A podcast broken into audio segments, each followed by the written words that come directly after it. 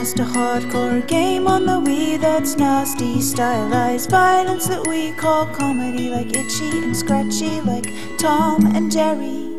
I just stabbed a guy through the eye with a road sign, pulled out his heart with my bare hands. Do I feel alright? No, I feel dirty. There's really something quite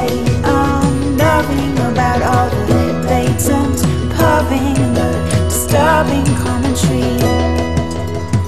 You tried way too hard, like a disillusioned nerd who thinks chainsaws and swear words will make you the coolest kid in school. It's far too short, and the weapons are far too few, and I have to redo the whole level, so I give you a headbutt with the nunchuck. I feel